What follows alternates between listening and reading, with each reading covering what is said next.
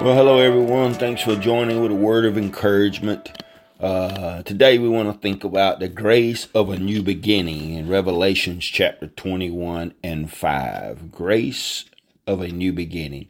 It says, He who was seated on the throne said, I am making everything new.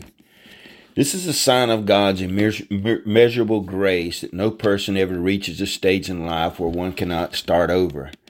Each day that dawns is a new beginning, a new day. Our God is the God of second chances.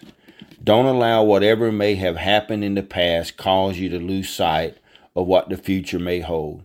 If you wish to make a fresh start, make a firm decision to be done with your old life, even though it will still try to enslave you.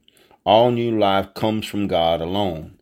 Continually affirm that new life flows through you as a result of God's grace, and you will receive the inheritance of a new life that is yours in Christ Jesus.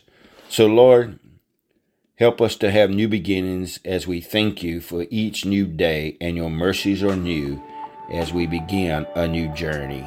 Amen. A word of encouragement is produced by Turning Point Ministries. Our mission is to saturate the world with the life giving power of Jesus Christ. We need your help to do this. You can support us by going to tpworship.com and click on the Giving tab. Follow us on Facebook and Twitter. Apostle Locklear is also streaming on Life Now TV, available on Roku, Apple TV, and Amazon Fire. Download our mobile app for Apple and Google. It is time to live your best life now.